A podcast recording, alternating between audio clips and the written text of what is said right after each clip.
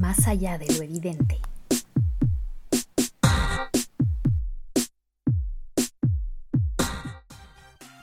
Hola, soy Natalia Ames y este es el tercer episodio de Más allá de lo evidente, podcast del Comité de Lectura en el que analizamos momentos audiovisuales icónicos que han influido en cómo miramos y entendemos el mundo.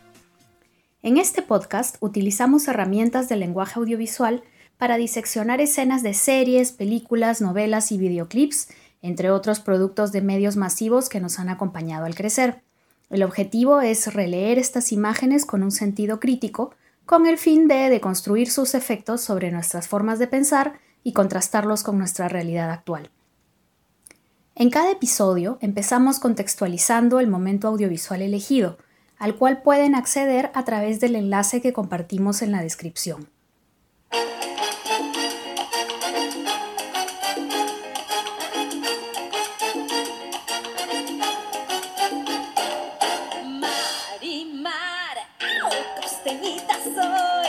En el caso del episodio de hoy, hablaremos sobre la escena de la humillación de Marimar por parte de la villana Angélica en la telenovela Marimar.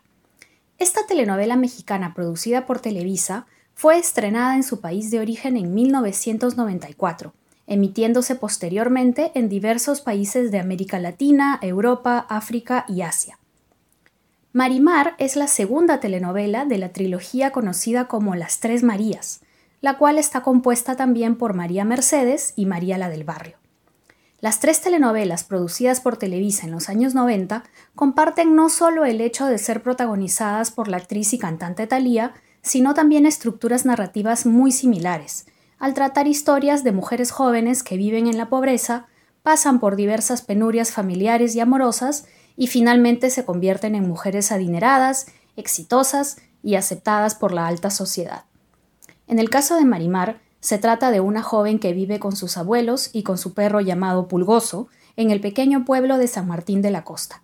Al buscar comida para alimentar a su familia, conoce a Sergio Santibáñez, el hijo de un poderoso hacendado de quien se enamora instantáneamente. La escena de la humillación en el lodo de Marimar ocurre poco tiempo después de que la joven protagonista se ha casado con Sergio Santibáñez.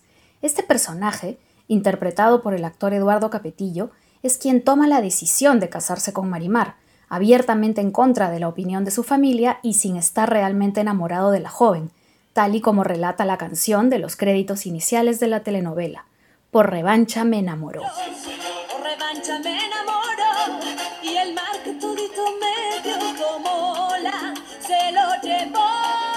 El plan de Sergio de incomodar a su familia funciona tan bien que su madrastra Angélica, la megavillana de la historia, decide hacerle la vida imposible a Marimar, a quien desprecia por su aspecto descuidado, su acento costeño y sus modales pueblerinos, a través de sucesivas humillaciones que terminan alejando a la joven de la hacienda familiar. La escena en cuestión comienza con Marimar buscando cocos en la playa, enfatizando su inocencia y libertad en un entorno sonoro dominado por el ruido de las olas, en el cual se cuela el relincho de un caballo.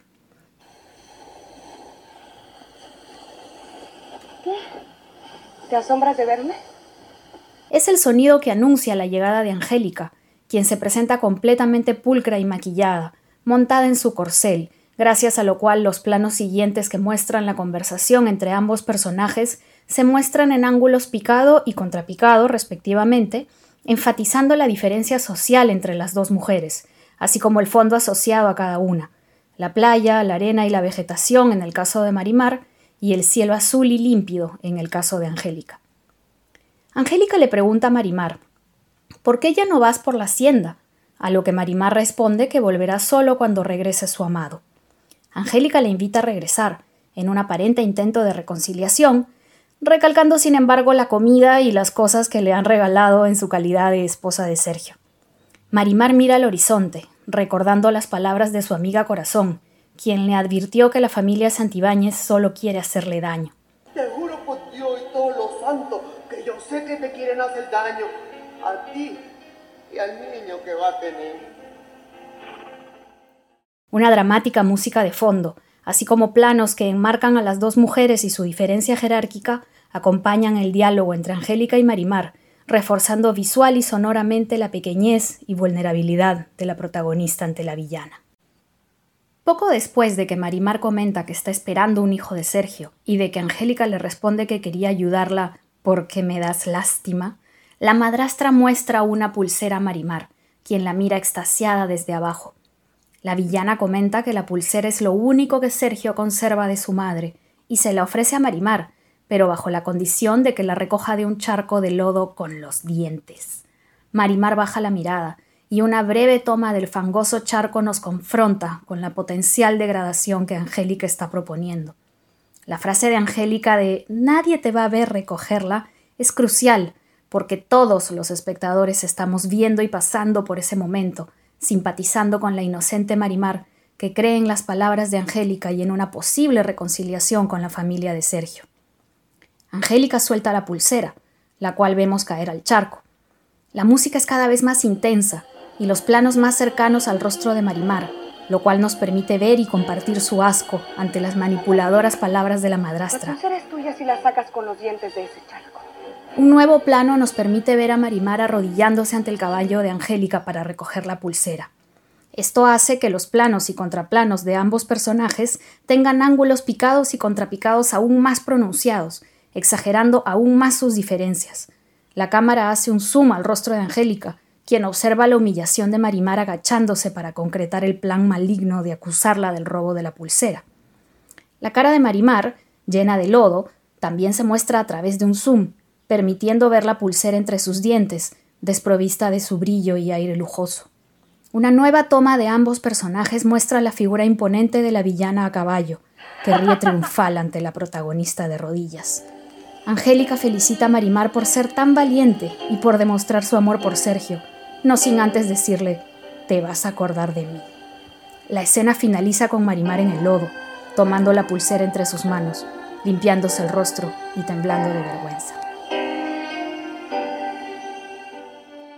El enorme éxito internacional de la trilogía de las Tres Marías convirtió a Thalía en una estrella en lugares tan distintos como Serbia, Brasil o Costa de Marfil, país en el que las oraciones durante el Ramadán se adelantaron en algunas mezquitas cuando coincidieron con la transmisión del episodio final de Marimar. En el caso de Filipinas, la telenovela tuvo diversas consecuencias en la cultura popular del país, como una gran cantidad de niñas llamadas como la protagonista, muchos perros llamados Pulgoso, una versión cinematográfica estrenada en cines filipinos que fue récord de taquilla, y dos remakes locales de la telenovela producidos en los años 2007 y 2015. La propia Thalía fue recibida con grandes honores cuando visitó Manila, paralizando la capital de manera similar a la visita del Papa Juan Pablo II pocos años antes. ¿Cómo se explica este éxito masivo e internacional? Por un lado, la fórmula narrativa de la telenovela ya era un éxito comprobado desde hacía décadas. Joven pobre, bella e inocente que asciende socialmente, poniendo en vitrina las diferencias entre las clases sociales y la fuerza del amor que todo lo puede. A ello se agregan elementos como la simpatía y el carisma de la protagonista, unidos a su sensualidad, explotada desde los créditos iniciales de cada capítulo, recalcando asimismo la energía sexual con el actor coprotagónico, así como el entorno de la playa, con su exotismo, sus canciones y su pobreza, pero también con la simple e idílica felicidad familiar original. Sin embargo, lo que hace a Marimar un cóctel narrativo y audiovisual irresistible para tantos espectadores a nivel global es quizá la historia de venganza que marca la novela desde la escena de la humillación en el lodo.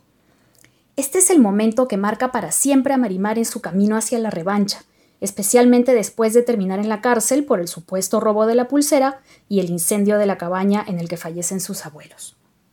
Luego de huir de San Martín de la Costa y convertirse en una adinerada y elegante empresaria, Marimar logra voltear la posición jerárquica y humilla a Angélica, a quien obliga a sacar documentos vitales para la familia Santibáñez de un charco de lodo. Con los dientes, sacando uno por uno esos papeles. Esta épica venganza que retrata a Marimar disfrutando cruelmente del castigo Angélica cuenta asimismo con los otros personajes observando horrorizados, pero repitiendo que se trata de un castigo merecido, en base a la conducta anterior de la villana. Incluso el perro pulgoso menciona con su voz en off que solo oímos los espectadores como si no fuera ya bastante obvio, ojo por ojo, diente por diente. La venganza de Marimar se suma a la figura del makeover social de la protagonista, casi a la manera del mito de Pigmalión y sus múltiples y exitosísimas adaptaciones al teatro y al cine, desde My Fair Lady hasta Mujer Bonita. Las formas de hablar, de vestirse y de comportarse de Bella Aldama, el alter ego elegante de Marimar una vez que hereda la fortuna de su millonario padre, ex jefe y mentor de su makeover, confunden a los miembros de la familia Santibáñez, lo cual permite que el efecto de la venganza sea aún más explosivo. Los públicos asiáticos, africanos, latinos y europeos que conquistó Marimar vieron en esta venganza algo más que una escena melodramática el ajuste de cuentas con la villana y verla recibir el merecido castigo adquirieron dosis de universalidad en países afectados por crisis económicas, guerras, dictaduras y todo tipo de injusticias. Más allá del refuerzo de estereotipos negativos sobre la gente de la costa, especialmente a través del forzado acento y aspecto desaliñado del personaje, Marimar brindó a millones de espectadores la esperanza de que no importan todas las penurias por las que pases o que te hagan pasar los poderosos, siempre podrás encontrar el amor y el éxito, haciendo pagar además a tus enemigos todo el daño que te causaron.